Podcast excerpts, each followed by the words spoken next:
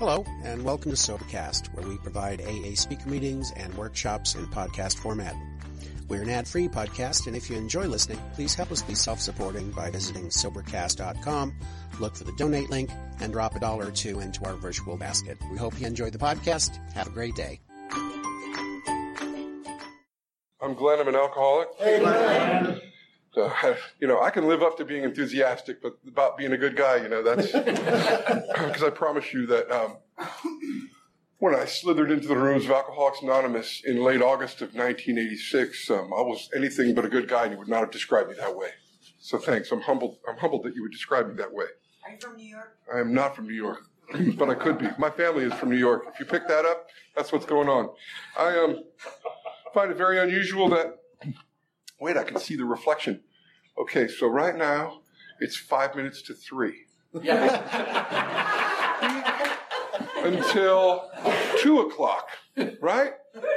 yeah. So if I do this, I promise I'm not texting during the meeting. It's probably just one of those things like the guy that looks at his watch, you know, then he looked at it again. So pardon me if I have my phone out here. Anyway, it's an honor and a privilege to be um, in an Alcoholics Anonymous meeting and to get a chance to talk. Don't ever ask me to talk because I will, Aaron, and I don't care. I will talk all night long until two o'clock. So uh, anyway, I want to apologize uh, for whatever I said that's going to be bad. Because you could have probably done it better, but you're going to have to wait till the 16th to find out. I'm coming back because I'm going to sit there and give you the evil eye like you're doing to me right now. Do a little bit of uh, AA business. Thank you very much, Jerry, for asking me to come out. And um, tell you that I honor and love, absolutely love the traditions of Alcoholics Anonymous, and tradition three gets me in the door, and I have a desire to stop drinking. I had that when I got here. Didn't know how much I had it, but I had it, and I have it today. I have a desire to stay stopped. But I just want to tell you that during my story, you may or may not know that I used, to, may or not, may or may not notice that I'll use the term, you know, other fun things. I did a lot of other fun things. And I'll wrap that up with one sentence. My nickname in high school was Iron Lungs Bigler, you can do. All right, there you go. I did a lot of fun stuff, including drinking, including not even knowing to the degree about that, that I had alcoholism, but I, I got a pretty good case of it. And um, here's the proof. It's Friday night, and I'm on vacation, and I'm out visiting some friends, and I'm in an Alcoholics Anonymous meeting. I mean, that pretty much says it all. And if you're new or near new, I want to help you work the first three steps. It's Friday night. You're in a church basement, something like a church basement in an AA meeting. So I'm pretty sure that you got a problem with alcohol. Your life is horribly unmanageable and that something brought you into this room to deal with some insanity. So welcome. And then you're going to say a prayer and you're in. And you're on, you're on your fourth step now. So I'm your new sponsor if you're new and you're new. you're on step four and what's taking you so long? Okay. I'll meet you at 1015 in the parking lot and we're going to hear your fifth step. You're on your way. Anyway, I'm not wrapped too tight. Jerry said to me as he walked by, um, is it fair to say that you're very disturbed? We agreed. We're just not sure if we're going to put the emphasis on very or disturbed. So, see, a little AA business. Told you that um, a privilege and an honor to be here. And um, I, I, say that with all sincerity. I, have reached a point of epic lameness in my recovery is that I actually love AA. I love being sober and uh, some coffee spilled, right? And, and I ran to the back and got the things and I'm wiping it up. We made a joke about it, but the truth is like, I'll take that. I'll take that job in AA, not a problem. I'll, I'll wash the ashtrays and I'll, I'll, clean the coffee cups and I'll sweep up. I don't care what job you give me, just let me stay. And that's what you guys did for me when a very broken young man showed up in uh, late August. Is uh, luckily there were some people around AA long enough when I got there that you knew how to love me and point me towards the steps and, and, and tolerate me. Man, if it wasn't for love and tolerance, let's put the emphasis on tolerance because I broke every rule and did all the bad behaviors and had the worst foul mouth around, you know, and, and um, Good to see you. I don't know where I know you from. Nice to see you. Oh, yeah. Oh, you. Good to see you again. Swear to God. You have a twin sister. Okay, it's fine. Did I mention I have ADD? AT&T? DVDs? I got all that. Okay, good talk. Um, but uh, I want to give you the Quentin Tarantino version of my talk because uh, years ago somebody asked me to tell tell my story, and I got up there, yeah, I'll do it, and I'm telling the story, telling the story, and I'm not paying attention to the clock, and it's like I got five minutes left, and I'm still like in boot camp in the Navy. So I'm going to give you the end now, like you know, you watch a Quentin Tarantino movie, and he's telling telling you you don't realize you just saw the end of the movie. But I would feel remiss if I didn't get to give you the here and now of it. What's my life like today? then I can go we can go back in time and tell all the ridiculous stories and kind of trouble I got in and kind of trouble I caused. But I want you to know that today I'm sponsored and I'm well sponsored. I love my sponsor. I love and respect that man. He takes the time to take me through the steps and, you know, show me where I'm off the beam and help point me towards the right answer. So I have a sponsor and I sponsor other men. I go to meetings. I go to regular meetings. I have a home group in Huntington Beach, California called the Triangle Group. If you're ever out there on a Wednesday or a Friday or a Saturday, come on by. And, um, and I love AA. I love what it's done for me. I, I'm, I'm responsible and accountable to the fellowship. And that, you know, right, is kind of sounds epically lame to me. If I was new and I heard some guy up here saying, man, I love AA and I'm responsible and accountable, I would just be like, what? Because I didn't come here to be this. I didn't come here to be this. So there's, there's what it is today. I have way more blessings and way more friends than I do problems. I have solutions to whatever comes up. I, I have a way of life that I, I never could have dreamt. And when you tell people when they're new, write down your dreams, buddy, because, you know, five or 10 years from now, you're going to look back at that and go, wow, you sold yourself short. That's the truth for me. That really is true for me. I'm super grateful to be in AA, super grateful to know people like you who love and tolerate me and show me, show me through your living examples of, of what I got to do to get right. Because when I got here, it just wasn't that way. So that's where I'm at today. I'm, I'm glad to be sober and, um, I have a plan. My plan is it's Friday night. I'm going to stay sober tonight. I bet there's a lot of people in this room that like that plan. And um, I'm thrilled to see that I'm, you know, I could be here. It could be me and Jerry, maybe, maybe, you know, my friends back here, but it's Friday night, a holiday weekend. I can't believe, you know, that this is where we are. And I, probably no place I'd rather be on a Friday night than in an AA meeting, hanging out with folks I, I like and folks I love, and et cetera, et cetera. So that's, that's the here and now. And I, I know that um, if I keep taking these steps, taking these simple steps and working myself through them, I surrender myself to the program and I get closer and closer to that power that you guys said I would meet along the way. All right, born at a young age in uh, Los Angeles, California, and I have two older sisters. I had great parents. I didn't know that, of course, growing up. I thought my parents were pretty bad. But in hindsight, it turns out after I got sober, I had great parents. I learned that the first time my sponsor came to my parents' house. Where, by the way, every tough guy at 25 years old, when he's broken down, moves back into mom and dad's house. tough guy. And so I'm there, and my sponsor comes and he meets my, my folks. We're walking out of the house, and he says, "Man, your dad's really cool." And I, I really thought that I misheard him because I would have could have sworn you know, my dad was just a, not really very cool. And no, my dad was cool. My dad was great. I had great parents, and I didn't know that they had two girls. And then they wanted a boy so bad.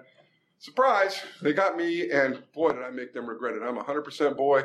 I like um, to break things, play with matches, tell lies, steal things. That's you know, so that's sounds like a good start to a good time to me. I like to eat ice cream and pull people's hair. And did I mention tell lies? I'm good at telling lies. So that's what's going on with me growing up. I'm uncomfortable in my own skin. I don't I don't even feel like I belong in that family. My sisters seem well adjusted. My parents are loving and kind, and none of that. It's all just bouncing right off of me.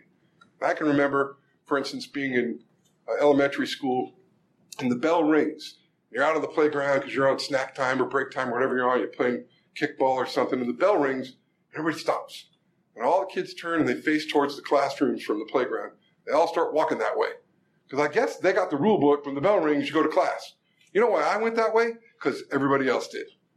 Which brings me to a point that I like to say sometimes when I remember it is uh, when they say, your parents always ask, you know, all your friends jump off the cliff, you're going to jump off the cliff? You know the answer is no. I'm thinking probably.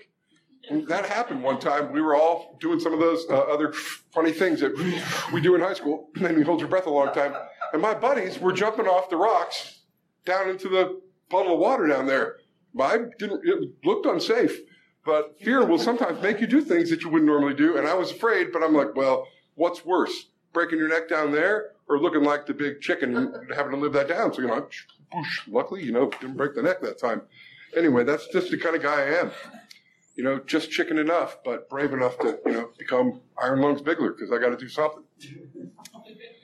So, by the way, uh, thank you to my friend Shauna for praying me up yeah, I just got to mention this in case this goes horribly wrong. Uh, we're off to an okay start, but you never know. We got until two. So the um, thing is that clearly this is not my fault. Shauna prayed me up and she asked God to rem- remove me from ego and pride. I thought, what the heck is left? And then Aaron tried to assault me, and I would like to ask some tough guys if they'll walk me to my car later, because she did tell me people have left in an ambulance for this meeting. And then, uh, so I wasn't even supposed to speak tonight, and I got prayed up. So, yeah, it's not my fault wherever we go from here. Just want to clear that up. In case you don't like this so far, it's going to get much better. Any minute now.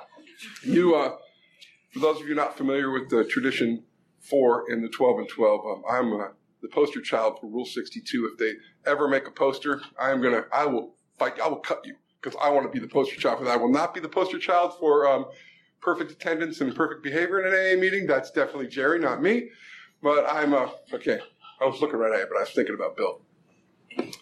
The um, Rule 62 is pretty much what allows me to stay here, right? Just do all this stuff, and I'm I wear life like a loose garment, except when it comes to the 12 steps. I promise you, I'm very serious about that. So let's see where am I? I'm in elementary school, and I, my skin doesn't fit right, and I'm I'm maladjusted, and I'll do anything uh, just to fit in. Like I'll jump off the cliff, and I'll you know the bell rings, and I'm going to walk to class just because everybody else is walking to class, and this continues on until junior high when I meet the right crowd. You know, I don't want to, I'm not coordinated enough to be a jock and not really smart enough to, they sent me to the special, special classes. I, yeah, I went to special class, but I couldn't pay attention. You know, they give you a little test and, you know, circle the circle and, oh yeah, you go to the gifted class. Awesome. Well, a guy like me, I can't pay attention in any normal class. Why am I going to pay attention in a rocket scientist class? they kicked me out of there and I just don't fit in anywhere until one day I see these guys with leather jackets and they're playing um, Black Sabbath and AC/DC and Kiss and all this music, and they seem pretty cool. And they let me hang out with them, and next thing you know, um, you know, I'm doing the funny stuff that they do. And wow, what a success! I, I remember in high school, the time I hit high school, really enjoyed all these behaviors because it just made me feel a part of, and I just could relax. Like for the first time, just you know, grades don't matter, and you know, none of that none of that matters. I, I decided somewhere in somewhere in high school I made the decision that that was the lifestyle I wanted to live every day. Every day I wanted to drink and carry on with all those behaviors, and I just thought this was going to be my lifestyle. Lifestyle on the way to school, at break, the way home from school, before dinner, after dinner, and then don't forget to sneak out at like one or two a.m. to go do that again. And um, I wish I was making that up, but that's that's exactly how I wanted to live. So go figure that here comes uh, 18 years old, and my folks have pretty much had it with me. They don't like me stealing their things and selling it for, you know, my, my method to get the things that I wanted to get. They, they didn't like that. Go figure. So they gave me for my 18th birthday the gift, which was freedom from living in their house. They said, Hey, you're 18 now, and we think you should go live somewhere else and not steal our things anymore. So this is before cell phones. My aunt, God bless her soul, I don't know how she even got a hold of me, but but she, that's a new record. They, it, um, sorry. They, um, my aunt tracks me down, and she was highly offended that my parents could kick me out, their own flesh and blood. She was offended, and I like to say that she was uh, just a couple of Al-Anon meetings short of a slip, but that may be offensive to an actual Al-Anon member. so I want to apologize, but I like that part of the story. Anyway, not really, not really a sincere apology. I still think it's funny. So she gets me on the phone. I want you to come live with me in Los Angeles and be somebody. Excellent. Now we're getting somewhere. So back then, for five bucks, you could fill up your buddy's Chevy LUV truck with a tank of gas, and he would drive you anywhere. And so my buddy drives me to my aunt's. I have a dresser and a couple of pair of, uh, you know, board shorts, and I'm going to be cool. I have a skateboard, long hair, and the long hair helps you look the rock and roll part. In case you didn't know, and my plan would have been uh, to be the next singer for Led Zeppelin, but a couple of things got in the way of that. Is that they weren't hiring, and I wasn't really a very good singer, but that doesn't really come into play. I never got my chance to audition, but I would have gladly done that job. And it sounded like a good job, right? Tour the country and the world with a pocket full of hashish and meet all these hot girls and sing like Robert Plant. Okay, it didn't happen. In case you think you see my face on the album cover, it was someone else, sadly. But what happened is, I'd like to just also, uh, I'm going to back up for a minute. My father, he saw the writing on the wall. God bless him, he would tell me every so often, son, I think you should uh, look into a career in the United States military. I always had the same answer. And I, I don't to paint this picture real quick. We've had a beer party. There were three of us, so we got a keg. that makes sense, right? We took my old bass drum that I wasn't using anymore, turned it upside down, filled it with ice, and put the keg in there. And it's in the back of my friend's truck because you never know where the party's going to go. That's how you did it in 1979.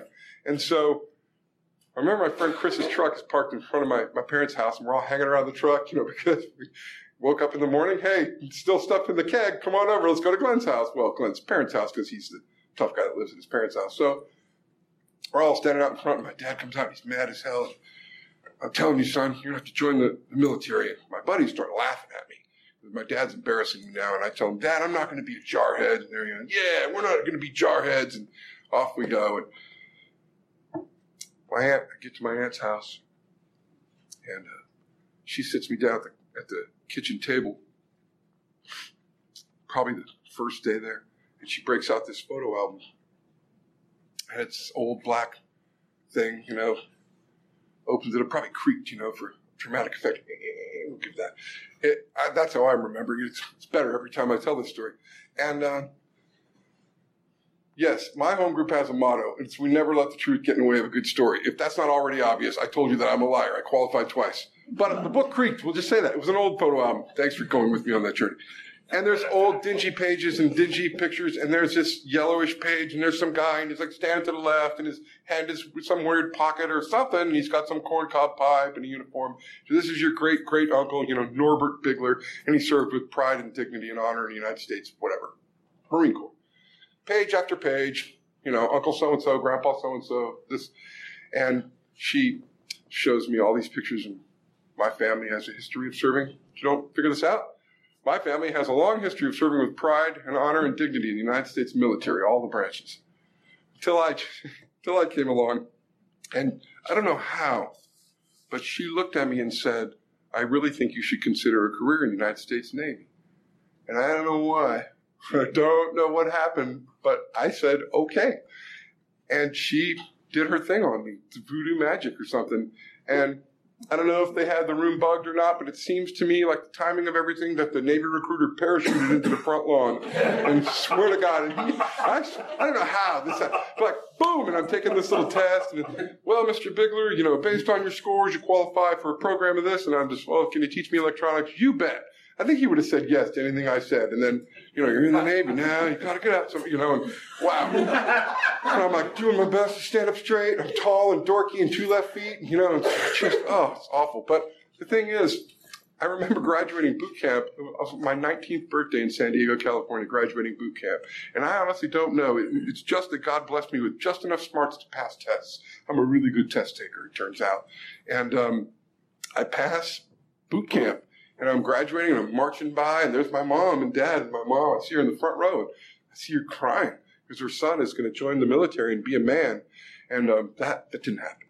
But sorry. I'm sorry, mom. She was so excited because they were going to ship me off overseas and see the world and, and make a man out of me. And um, it just didn't go that way because I took me with me. And she was so brokenhearted. I'll give you the geography. Um, Downey, California is here approximately 12 miles to the southwest of Downey, California, is Long Beach, California. And um, by that time, you know, I'd been through the electronics training and been got assigned to my permanent duty station of Long Beach, California. So I did not go see the world, and I did not go on the boats, on the ships, and do all that. No, I was in Long Beach, California, a shore station. My mother's heart. She told me much many years later how her heart just broke when she realized I was going to live at home and be in the Navy. ah, but the joke's on you, Mom, because I'm a silver tongued devil over here and I got me a hostage. and She's cute and I'm living with her and her mom in an apartment. yeah, that's how I roll.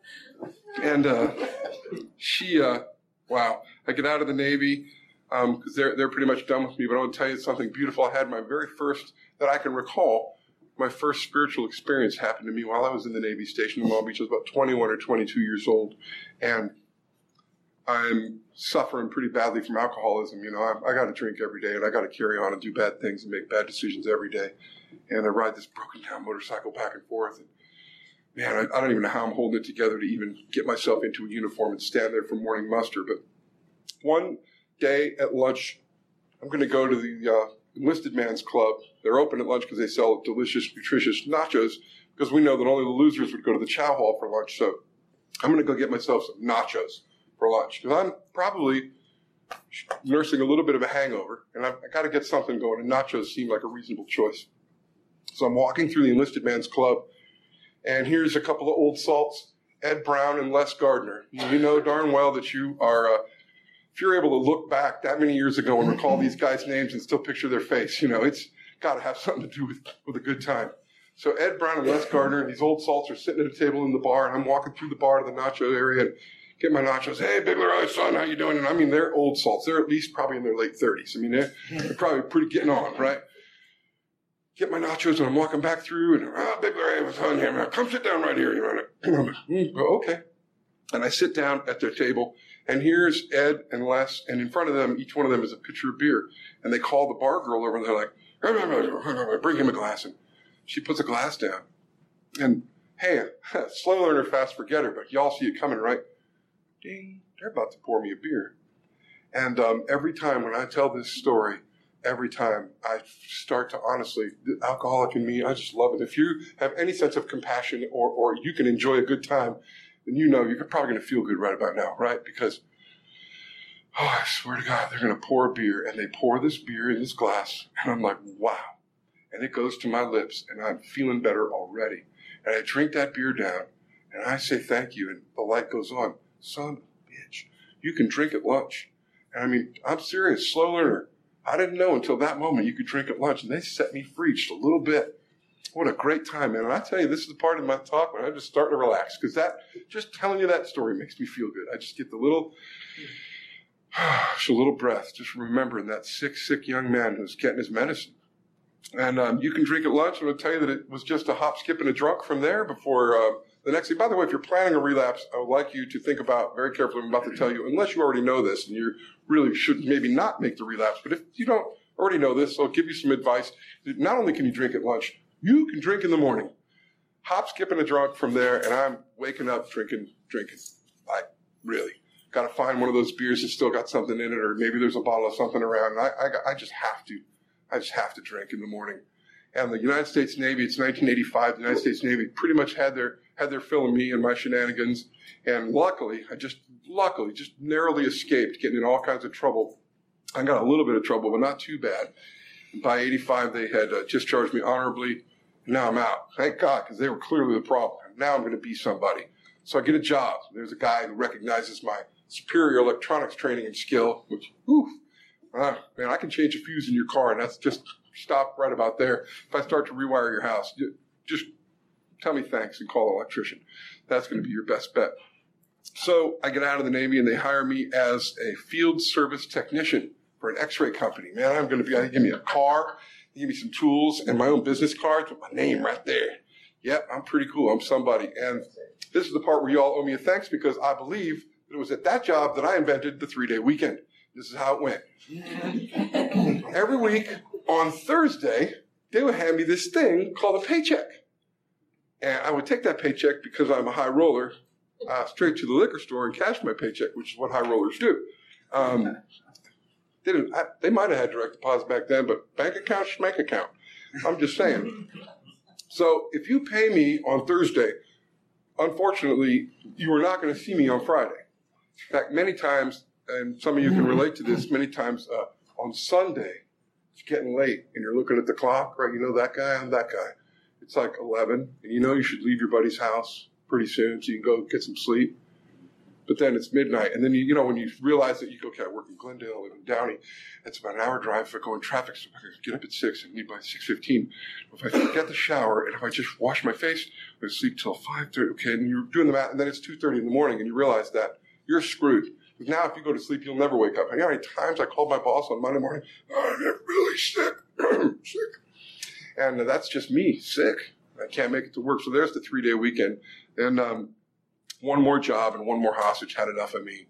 And uh, luckily, and, and, I firmly believe this, especially if you're new or near new, I want you to know that there are unseen forces working in your favor. I want you to know that. I want you to know that somewhere, if you're new or near new, and I'm sure the people who aren't new or near new know this already, but somebody had a busy day today. Some sober person in this room had a busy day today, yet they got all the way over here to this church tonight and they might have done it begrudgingly, or they might have done it with duty and, and happiness, you know. But somebody came here and unlocked this room, went to the back of this room and made coffee so that you could come in here, sit down, and have a cup of coffee. If that's not an unseen force working in your favor, I don't know what is. You know, and so on and so on, all over. Somebody brought these chips and put them here. Somebody's going to collect the money. We should watch that person closely. Hopefully, it's not Aaron. but there are sober people all over this city and all over cities just like this, all across this country and all around this world. And thank you, Mr. Noonan, for all your hard work.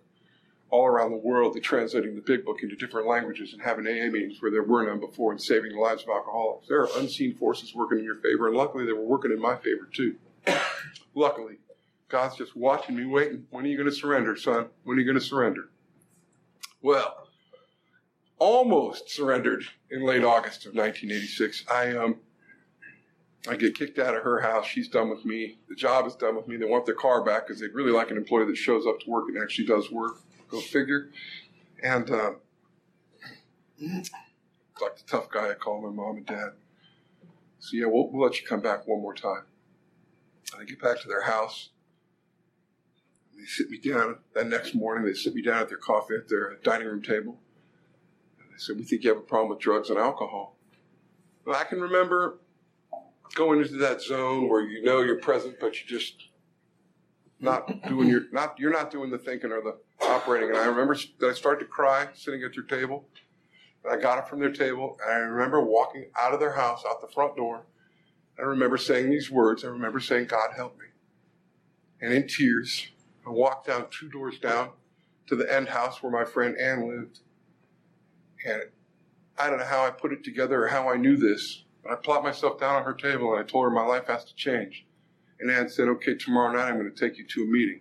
And I don't know what force, seen or unseen, gave me the intuition to go down to her house. But Ann was a sober member of Alcoholics Anonymous. And she knew what to do with a sick young man. She knew to drag him to an AA meeting, to turn him over to the men in that AA meeting and say, take this broken kid. He's trying to get here. So about August 29th, 1986, and I'm bouncing off the walls and bouncing off the ceiling and I'm everywhere. And they grab me and they harness me down long enough to get me a sponsor. This guy, he would make a good sponsor. Will you sponsor me? He says, sure. I didn't know that. He turned around. He told me this on my first birthday. He turned around to the lady and he, right in her face, man. I was a real, I was a real pretty boy. Let me tell you. I was. Uh, the book says an alcoholic in his cups is an unlovely creature. I might be the poster child for that one too. Pretty bad, pretty bad shape, very, very badly broken. And I get home. That was a Friday night. Saturday morning, I'm out in front of my parents' house doing something. I think my buddy was delivering my velour recliner chair from my ex hostage's house. He was dropping it off and I loaded it into the room. So I wish I had that thing today. Epic chair. So I get the chair in my room because I'm cool and I have a chair, and that's about all I owned. I think it might have been a hand me down. Um, out in front, a car pulls up, and a guy is, it's a car, I don't actually recognize it. Guy lowers his window and he's looking at me and he's running in the street. You know, nowadays we'd call it a drive-by and we all hit the deck, but back then it was, wasn't really drive-by time yet. And so he's looking at me and I'm looking at him and I'm a little scared. I don't know who this guy is. I'm walking closer, a little closer, and he finally lowers his down Oh, if you know what Vuarnets are, then you're, you know, not a spring chicken. And he lowers his Vuarnets and he goes, It's me, Alan. I'm like, Oh my God, it's the town drunk, who, by the way, is one of my dear friends, and I drink with him and do other bad things with him all the time. And like the town drunk is in front of my house, and I'm like six minutes sober. I don't know what to do. So I walk up to his car and I, there's a paper bag on the, he hates the way I tell this story. His version is a little different than mine. There's a paper bag on his front seat and I'm terrified because I'm, you know, six minutes sober now. I take a deep breath. I say, Alan, I don't drink and I don't do drugs anymore. And I, the first time in my life I'd ever said that out loud. And Alan looks at me and says, Oh yeah, neither do I. What? He goes, Yeah. He reaches up, Alan, you don't drink. No, you don't do drugs. No. He reaches up and jingles his rearview mirror. We have these little keychain chips that we give out. And he's got a newcomer chip, a 30 day chip, and a 60 day chip hanging from his rearview mirror. I'm like, oh my God, you got to be kidding me. He goes, no. And I go, and now I know Alan. I've been drinking with this guy for years. And what's in that bag? Because I know it's either a 12 pack of Bud or two six pack of Corona. I know this guy. That's what's in that bag. What's in that bag? Really don't believe it. It's milk for my parents. You gotta be kidding me. His parents live, you know, down the road. Turned out he was in the local recovery place called Cider House, and he was out on a weekend pass. And he's idling his car in front of my house with his foot on the brake because they told him when they let him out on his first weekend pass, don't go by your old friends' houses. And he saw dorky Glenn standing up in front, and he said he was terrified, but he just thought, oh, I'll just see what that big dumb guy is up to. There are unseen forces working in his favor as well. He said, you know, he tells the story, he describes, you know, knowing he shouldn't have been in front of my house, shouldn't have been there, so he kept his foot on the brake the whole never shut his car off. And he was terrified as well. And uh, I tell you right now, it wasn't for Alan in those early days, I would have never made it. So I tell him, oh, well, I met this great group of people. Let's go to a meeting together tonight. He's like, all right. Off he goes, got his number. And you know that when you get an alcoholic like me, separate me from alcohol and other bad decisions, I get pretty uncomfortable pretty quick, especially when I have no no steps and no spiritual experiences and no way of living and no way of combating those demons that are going on inside this very sick young man. So I tell Alan later on that evening, I tell him, you know what, I'm I don't feel that well. I don't think I'm going to go. I go and I do uh, this for you. I go and I do what I have to do, and I, I, just get all messed up. I don't know how my parents always left me unattended at just the perfectly right time. Like they, another story for another time. Remind me someday. I'll tell you about their cruise to Alaska.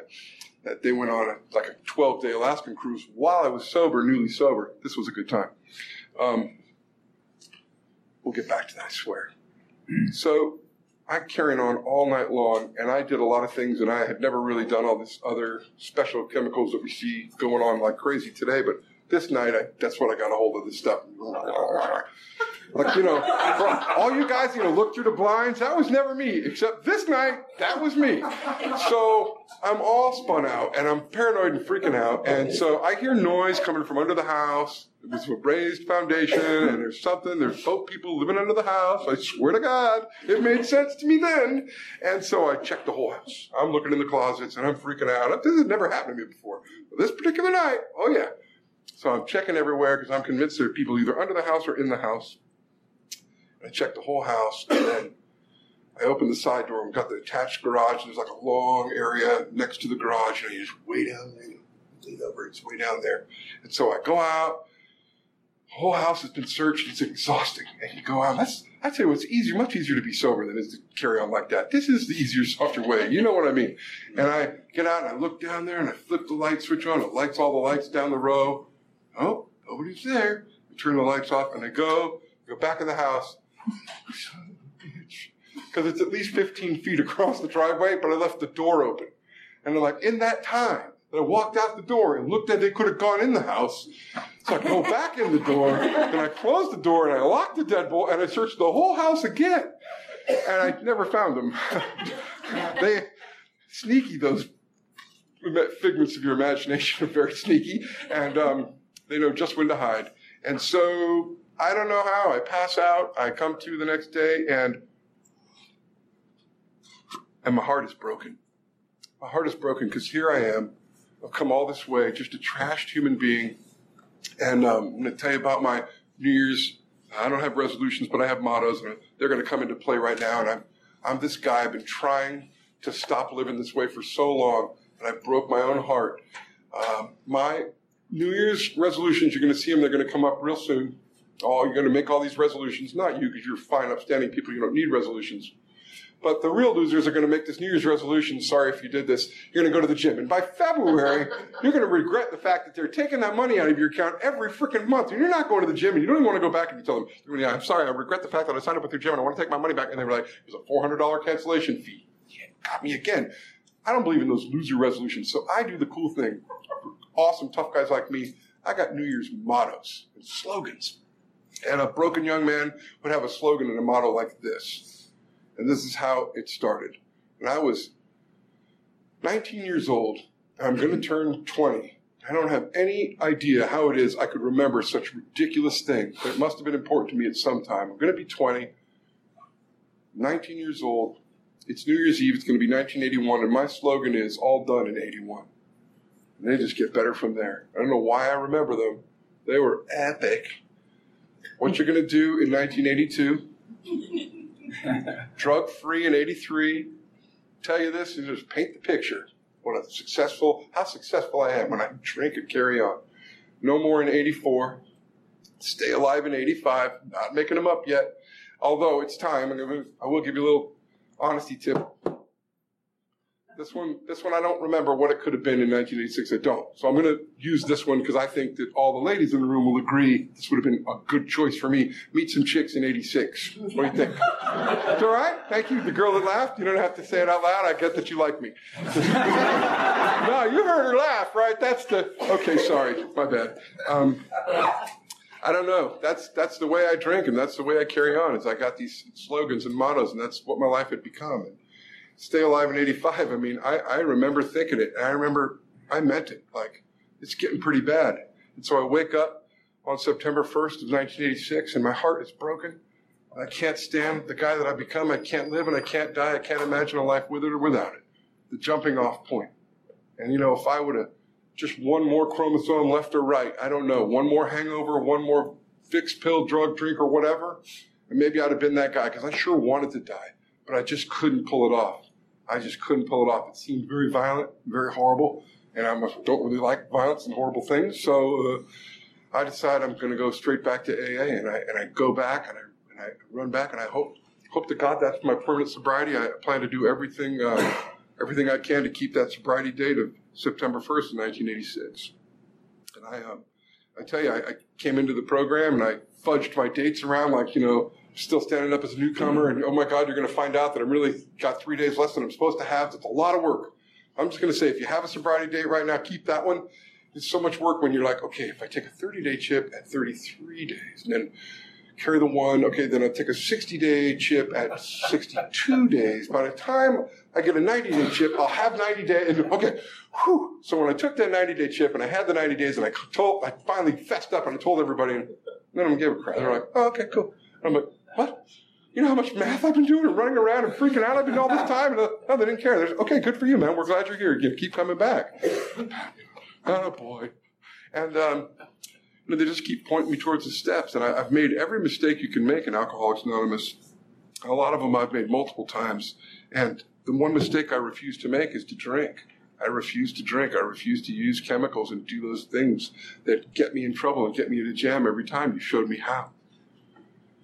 You showed me how through the miracle of a process of the 12 steps, uh, through a miracle of the fact that there are unseen forces working in my favor.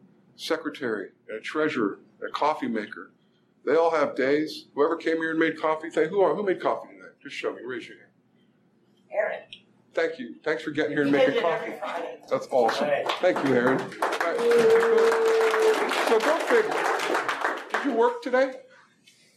Did, so I had the day off. Well, what the heck? this is the part where you lied. No, but I mean honestly, thanks. There- You could have done any any number of things. You He chose works to come every to. other time. See, that's what I'm saying. You could have done any number of things. You chose to show up here and make us coffee. So that's just what I'm saying. It's like those are the simple things that a lot of people I think take for granted. I would like to tell you guys a couple of a couple of little closing stories and one little thing that tweaked my sobriety that I didn't see coming. We study the book where I'm from. We studied a lot, I know there are a lot of book studies out here, and. Uh, not really a book thumper. I may quote a page and you know tell you what something's on, but typically I'll just you know just wing it. But one thing I know I'm not going to get wrong is at the top of page 77 it says our real purpose is to fit ourselves to be of maximum service to God and the people about us. And I would just guess, I would just guess that half the people in the room heard me say what our real purpose is: be of maximum service. Right? Anybody hear that? So I'm going to say, "Had a boy," because um, when I finally looked at that. I realized that to me, in my opinion, for you, it's all up to you. In my opinion, I discovered a few years back that the most important words in that sentence are fit ourselves. And I realized that my, there's a huge difference for a guy like me between being of maximum service and fitting myself to be of maximum service. When I'm of maximum service, I'll take out the trash. Let me get that chair. I'll hold your door. Carry your groceries. Yeah, I'll give you $5. Not you. So don't, yeah, after the meeting, right? I'll be that guy. But if I fit myself to be a maximum service, I'm going to go through the steps. I'm going to show up, be a member of the fellowship, go to meetings, go to wherever else God sends me, and be ready. Be ready for the work. God will give me the work to do. He'll show me when it's time. He'll send me in. This is a job for Glenn. In, in goes Glenn. Sometimes I, I see it coming and sometimes I don't. I never know. Sometimes I'm an influence in the right way to the right guy at the right time. I didn't even realize I left an impression until much later. Somebody says, you know, when I met you that time, and you shook my hand, you smiled, you had that look in your eye like you were okay. You know what? I'm okay. I'm okay because of you guys and meetings like this. And I didn't see it coming. And once I realized that my real purpose is to fit myself, that just takes all the responsibility off of me to have to go do something right, except come here. Surrender to this program and surrender to this way of life. It's the only thing that ever worked, and it made such a huge difference for me. It made coming to meetings so much more important to me. It made a prayer life so much more important. Bless you. And I, I can tell you with all conviction in the world that I know today, these three things are true. Prayer works, the 12 steps work, and God is real. And, you know, if you're an atheist or an agnostic, I, you, I hope you're okay with that. And if you're not, that's all right. It's my truth. Prayer works, the steps work, God is real. There are unseen forces working in your favor. Me tell you how they worked in my favor. A couple of years ago, I have a take home car from my job. I have a single lane driveway in my house, and there's no overnight parking during the week on my street. If you can process all that, a lot of useless information, but it'll come together for this little story. So I get home from my, in my work car, I get home from work. I park my work car in the street so I can get to my personal car and drive it around to go, you know, do important things like get pizza and go to AA meetings. And there's a family that moved in across the street. Their house is like my driveway, and their house is across the street right there. And it was, um, we just have modest homes in, in my neighborhood. They're about 15, 1600 square foot. Most of them are three bedroom, two bath. And there was a lovely family that lived across there. Was a mom and a dad and their two boys. Lovely. They sell their house, they move up the hill, in comes the new neighbors. And it's a mom and a dad and 10 children. And I'm like, the whole neighborhood is up in arms. Like, oh my God, I've seen the new neighbors? Oh, it's awful. And, you know, uh, right after they move in, the mom announces to the neighborhood, God has blessed me with another child. So now it's a mom and a dad and 11 children. Oh, it gets better. She has her 11th child, and then the oldest child's daughter, she's also under 18. She announces she's pregnant. God has blessed my 17 year old unmarried daughter with a child. So I'm not that I'm judging. Can you tell before telling that story? I'm not judging. Whoa. And I don't like them because you know they're just a mess in the neighborhood, and they leave trash. Their little dog chases me up and down the street like ah. on my lawn. I'm like, get off my lawn. And it's, you know, here's the thing. I don't, I'm not cruel to animals, anyways. I love animals, especially dogs, cats, whatever.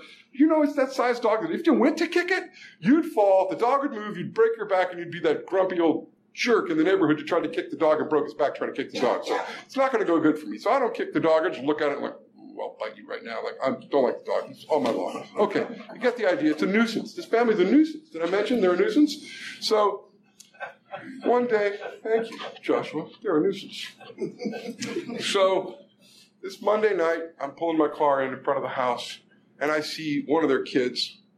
I don't know, one of them, and he's sitting on the curb, and he's kind of got his head down, his eyes are all red, and he's either crying or he smoked too much of that stuff. And uh, whatever, it's not my problem.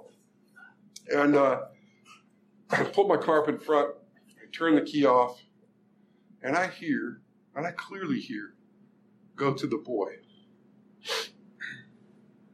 Now, this isn't anything I would ever say to myself. You know, I would say, self, you know, let's play that AC/DC song really loud. Like, that's the kind of thing I'm going to hear, like, you know, let's have some pizza. Or, you know, I'm in the mood for a nap. So, uh, not go to the boy. Just want to say, for the point of the story, that this is unusual. And it's not that I'm imagining this because I turn the key off and I willfully disobey this voice because no, you might have heard me describe them. And by the way, I'm not doing it. So I get out of the car. And what's funny about this is that I can pinpoint the moment that I acknowledged that I heard this. Because I get out of my car and I walk down the street, up my driveway, and in my side door, which is where me and all my friends enter my house, in the side door. Instead, I go into the front of the car, straight across the lawn to check my mailbox because, you know, crying junior over there might be seeing me. I don't know if he's looking at me or not. I'm looking at me because I somehow I know I'm not going to the boy and I don't want to nothing, look.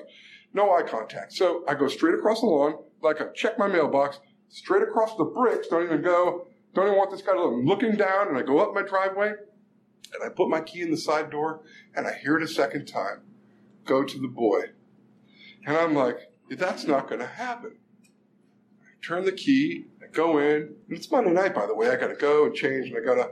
No, it's Tuesday night. That's right. I got to go to one of my home groups. So it's Tuesday night. I got a book study to go to. I got to drive about 15 miles in traffic. I have to go in the house, change, get myself fed. You know, be an adult. Turn, close the door, hit the deadbolt, and the third time, go to the boy. And I'm getting tired of this. And I'm like, really? I'm having this conversation out loud. It's just me in the house, but I'm saying, really? Seriously? I put my crap down on the counter. I'm like, fine, I'll go to the boy. Like, how many times you got to tell me I'll go to the boy? You can tell I'm excited about going to the boy, right? Not even a little bit. And um, so this is how sneaky this disobedient human being is. I, uh, this is probably 28 years sober. Go to the boy, right? Not going to do it. And I unlock my door, and I remember opening the door really slow, kind of looking out. Maybe he'll be gone. God darn it, he's still sitting there. So I'm kind of shuffling my feet, walking down the driveway, and I'm thinking, I don't even know what I, I don't know what, what am I going to say to this kid. Like he's some teenage kid, his eyes are all red, he's probably half baked on weed. I'm like, hey kid, you look like, what's your problem? Hey, what's the matter for you? Like, what am I going to say? I don't know this kid. And I get halfway across the street, and he looks up, and I say, hey, are you doing okay? And he stands up, and he's like, no. I'm like, oh man. So he comes, meets me in the middle of the street, and now I feel it. I feel like a grade A a-hole, because I don't even know this boy's name. They've lived across the street from me for at least a year, maybe two. Shame on you, Glenn, because you've been so busy judging this horrific circus that's going on over here. You haven't even noticed to ask them their names. I'm like, oh, crap. And he's crying. He says he's not okay.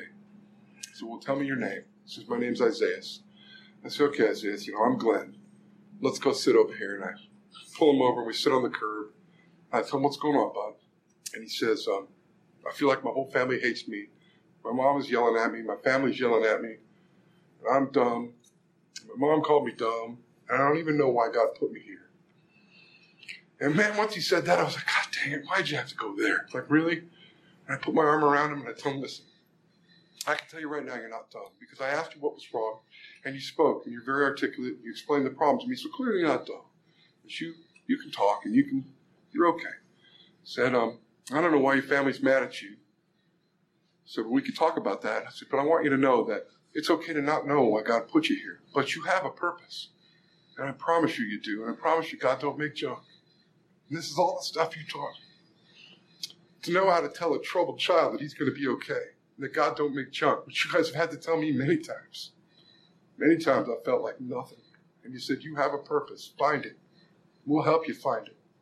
I tell him, God don't make junk, man. You got a purpose and you can spend your life looking for it. You'll find it. I said, now, why, why, is your, why is your mom call you dumb? Why are they mad at you? And he says, well, I'm, I'm having trouble in school. I keep failing my tests. And I'm thinking, yeah, because you're smoking weed all the time.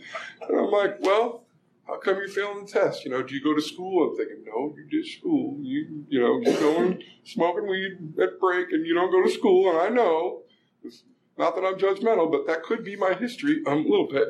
Anyway, he says, yeah, I go to school every day. I said, well, why are you failing the test? He says, because I can't read. really? And I'm thinking, really? God, honestly? Why am I sitting here? I tell him, listen, I've never helped anybody learn to read before. I don't even know if I can do it. But I'm willing to try to help you if you would like. I said, I'm busy tonight and I'm busy tomorrow night. But Thursday night, if you're interested, I'll, I'll try to help you read. He says, okay, that would be great. Stand up. Tell him you'll be all right. Go to school. It's okay. Just do the best you can. Just go to school. And goes to give me a hug. I'm, all right, just give you a hug. And I go to like, kid, like he double clutched me, man. I'm like, whoa, okay, like you're hugging me. and I'm like, wow, okay, good, Adam, way to go. And lets him, I let him go, and I tell him I'll check on you. So, go to my meeting, do my thing. Wednesday comes, pull up in front of my house. Oh yeah, here's a little reminder. I can forget anything. Well, I don't forget. I'm going to check on the kids. So sure enough, I get my stuff. I'm walking up my drive and go, oh yeah, you got to check on the boy. And I look across the street. Garage down, don't see any kids playing, which is unusual because they're out there every day. Like the whole football team is in front of their house. And, um, you know, diapers, whatever. And then nothing. Okay, well, I checked on them. Okay, good. I go to my meeting, come home Wednesday night, nothing.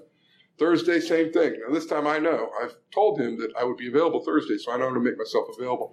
So I pull up in front, get out of my car, walk up the driveway. Oh, yeah. Look, oh, nothing. Did my job. Okay, go in the house, and I closed the side door.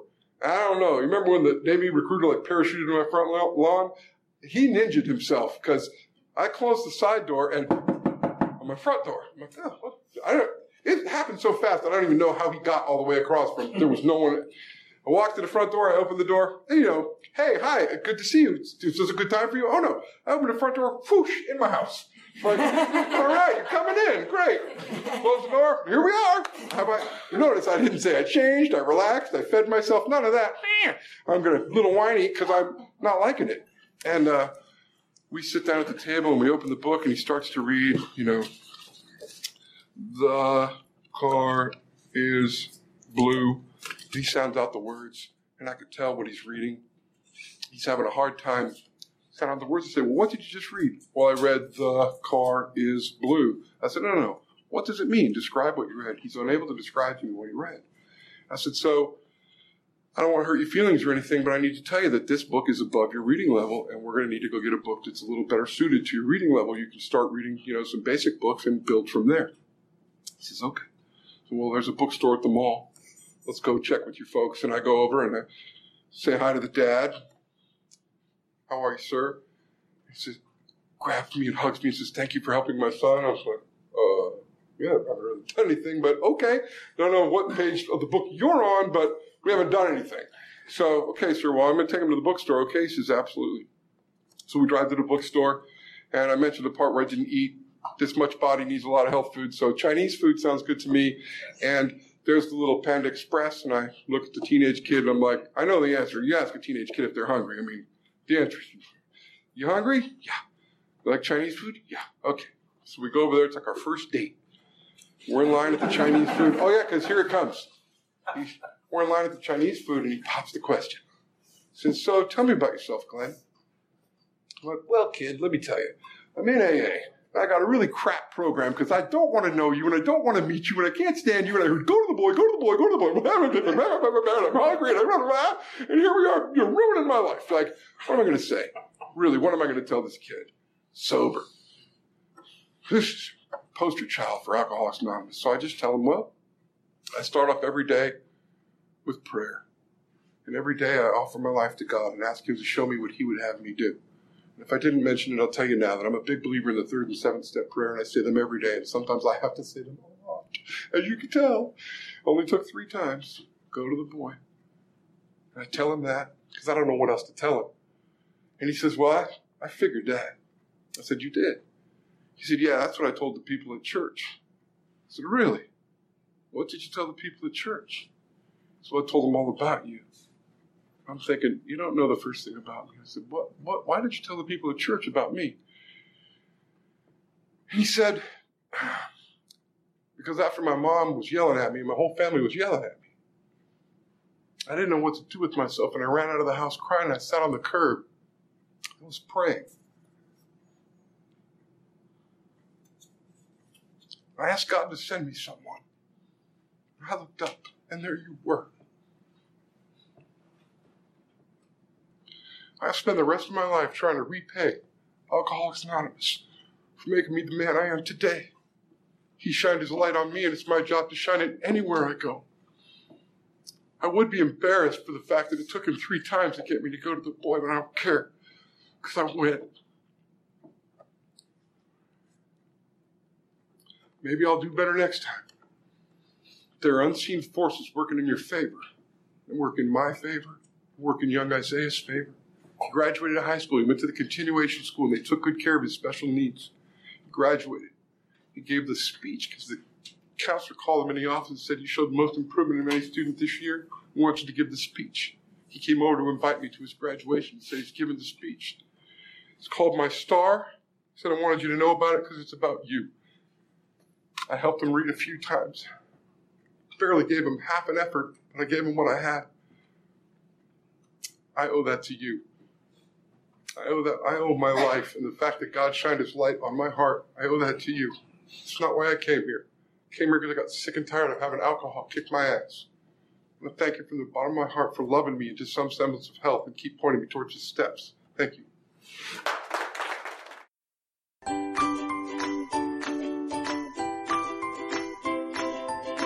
Thanks for listening. I hope you enjoyed the podcast. Sobercast is ad free, and we'd like your help in order to keep it that way.